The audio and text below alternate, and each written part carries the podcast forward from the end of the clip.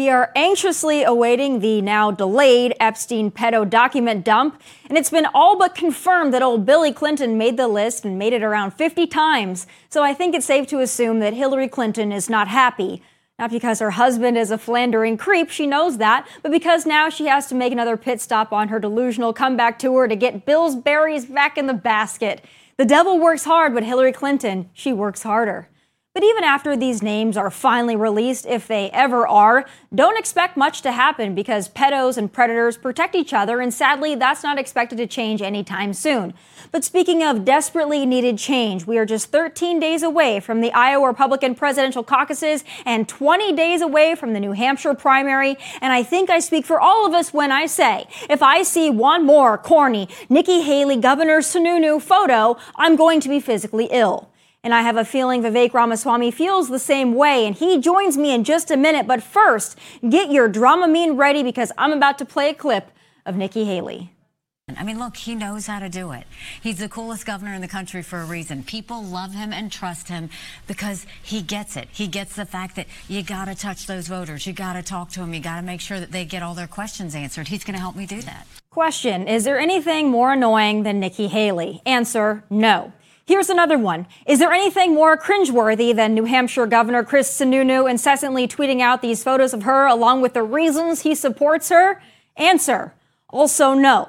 I mean, my God, are these endorsements or reject photos from an LL Bean outlet catalog? Hard to tell. Hard to tell, but Sununu looks at Nikki the way Nikki looks at all the regions of the world she'd like to bomb. It's a weird twinkling glow, and it really gives me the creeps. But despite the fact that Nikki Haley is the Bud Light of the Republican primary pool, she is creeping up the polls, well, in New Hampshire at least. It's the curious case of Nikki Haley, and I want to get to the bottom of it. So who better to do that with than the man, the candidate, the RINO Slayer himself, 2024 presidential candidate Vivek Ramaswamy.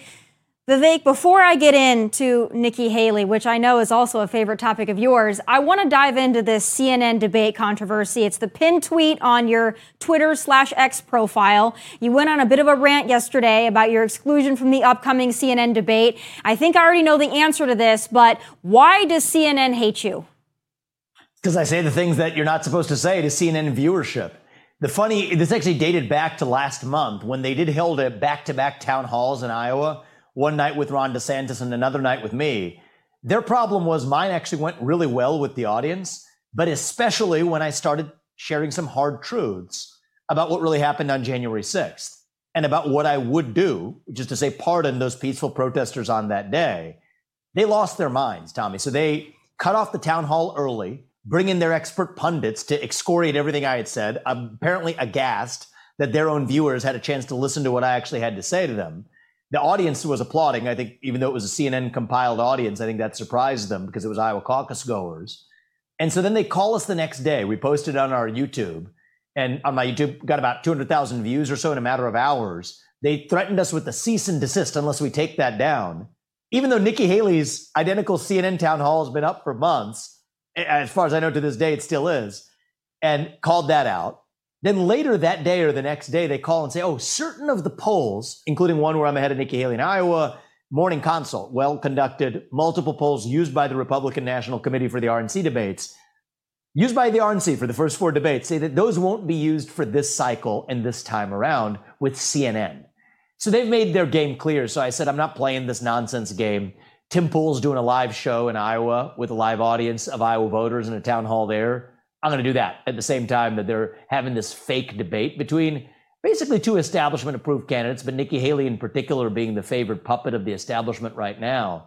They're doing everything they can to prop her up. And you know, I refuse to play the games. And you got a guy like Van Jones saying that he's shaking, calling me the rise of an American demagogue. And I just think at a certain point, you have to understand that these people are hostile to not only our agenda, but our vision for our country and they will stop at nothing. I mean, CNN is a speck compared to the broader forces that are at work here, which we can talk about.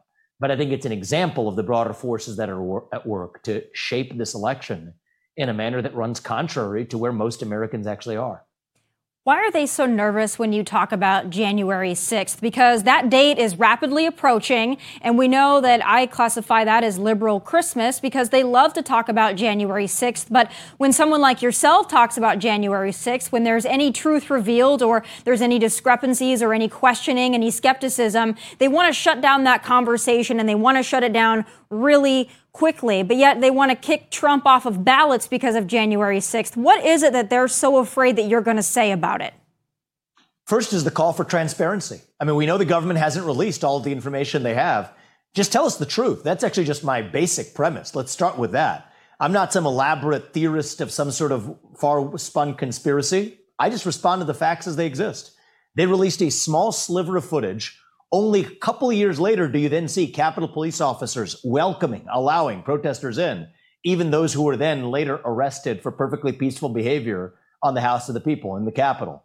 You have actually now footage of rubber bullets and other things being fired into what was a mostly peaceful crowd, but then release the selectively edited video footage of the people's response to that. Yet to say a dime or an iota about how many federal agents and or how many federal informants were in the field that day. My view is just tell us the truth. If this has been the basis for one of the largest manhunts in modern history and a violation of many of the constitutional due process rights in the name of fighting domestic terrorism, why not tell the people of this country the truth about what actually happened? I think part of the reason they're terrified, and there's a lot of reasons, Tomi, but part of the reason is this is part of a pattern that dates back for a really long time, at least as long as I've been an adult, at least for my entire adult life, for the entirety of the 21st century, of a government and an establishment that goes along with the government, a state media that we don't call it a state media behaves like one, that fundamentally has lied to the people about everything from the origin of COVID 19, where if you said it began in a lab in China, you would have been canceled, you would have been had your social media account silenced, you would have been called a liar a racist, a xenophobe. Now we know it to be true the Hunter Biden laptop story on the eve of the last election, systematically suppressed, actually changed the outcome of the election. I think the polling data is crystal clear on that. To the reality of how our own money is being spent in Ukraine, to the truth of what happened on January 6th, to the Trump Russia collusion hoax that we now know never was, but stopped Trump from being able to effectively govern for his first two years in office. That's what this is really about. And so I think that can we actually demand that they tell us the truth? Yes, we can, but they don't like being exposed for it.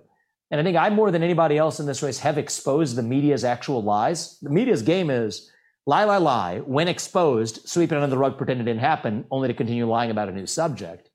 And so the fact that I've exposed that, I think, makes a lot of them very uncomfortable, and they're trying their darndest to make sure that I'm not in this race. I'm not going to let them get away with that. And I think that there are, let's just say, I think that there's a broader I wouldn't call it a conspiracy theory or a plot. I would call it the amalgamation of shared incentives of a system mm-hmm. that has decided they will not and do not want to let Donald Trump get anywhere near that White House by hell or high water, whatever it takes. They have found their own puppet to prop up, Nikki Haley, want this to be a two horse race and eliminate Trump, and I'm not going to let that happen.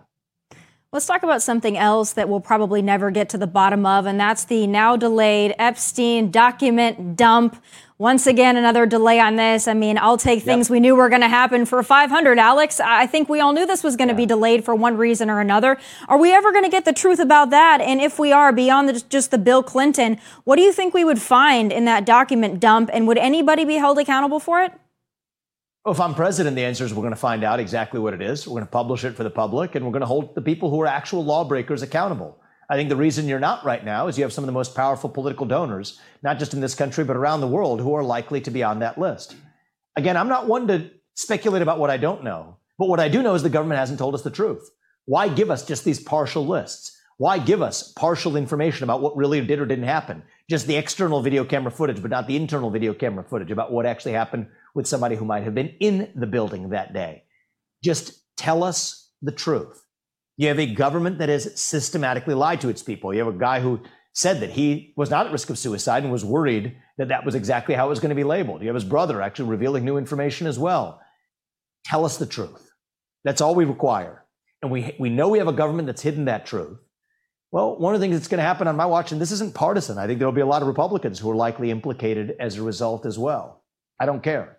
You don't have to pick your favorites in determining which kind of information you disclose.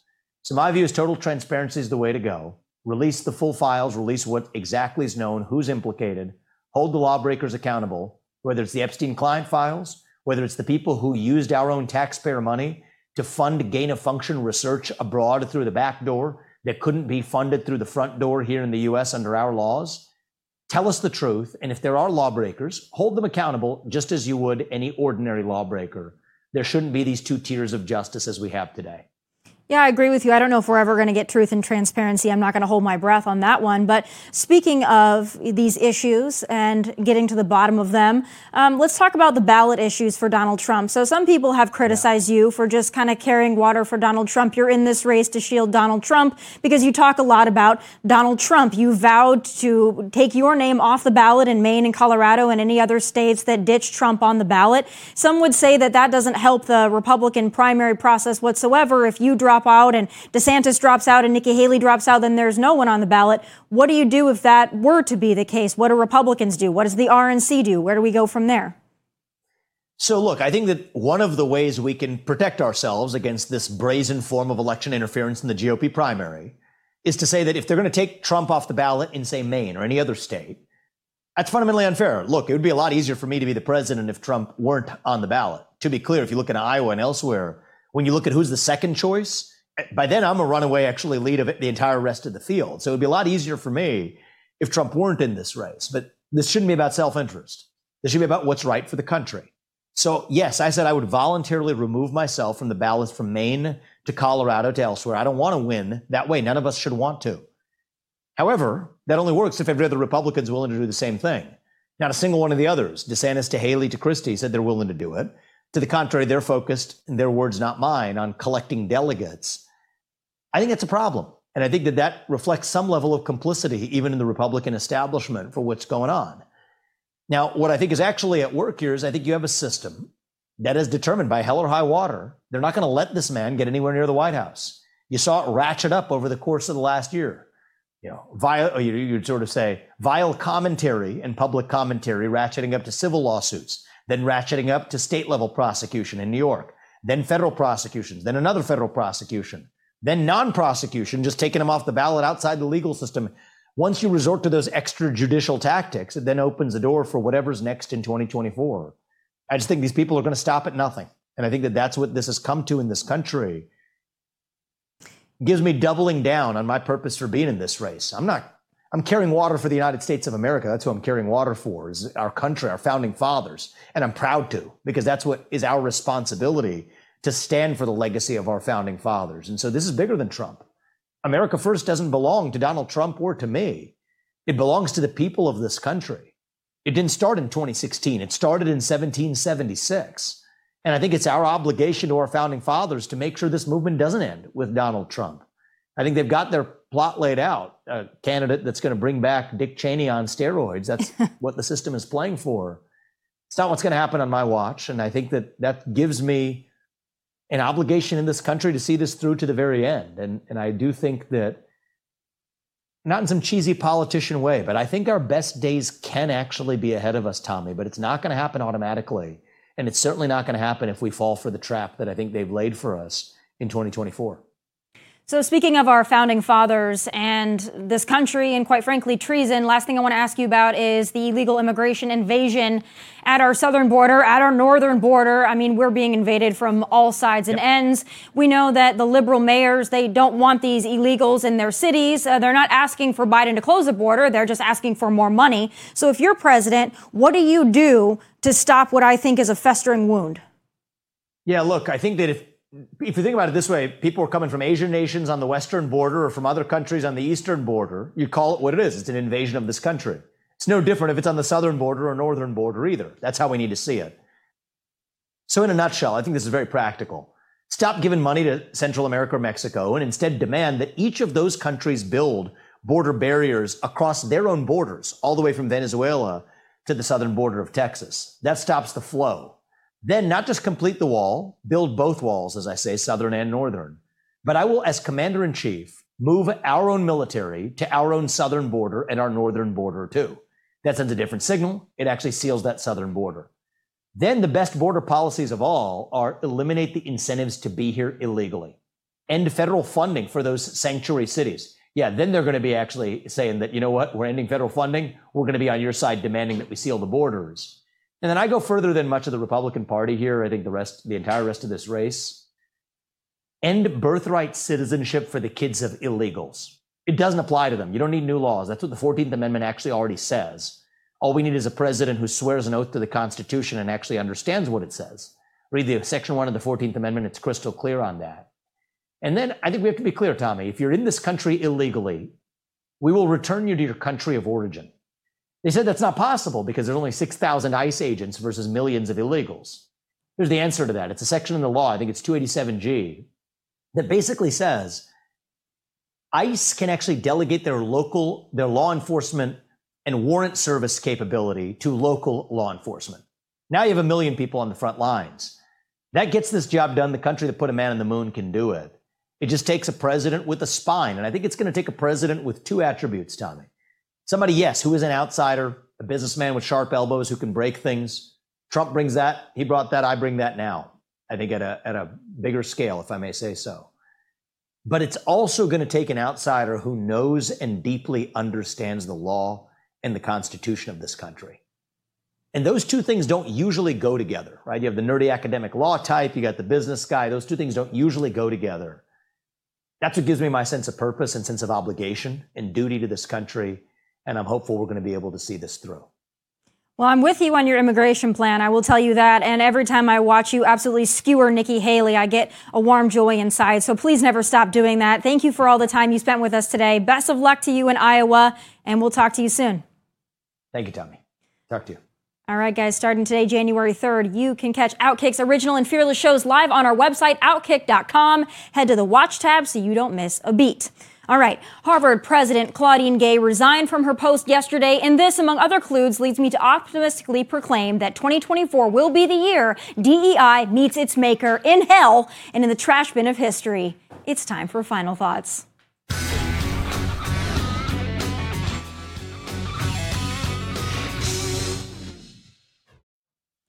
Well, it took about a month, but Harvard's first black president, Claudine Gay, has finally stepped down after plagiarism allegations. Oh, and her inability to classify calling for the genocide of Jews as harassment, and that at that infamous congressional hearing. But Claudine wants you to know she stands for free speech if free speech means calling for the genocide of Jews.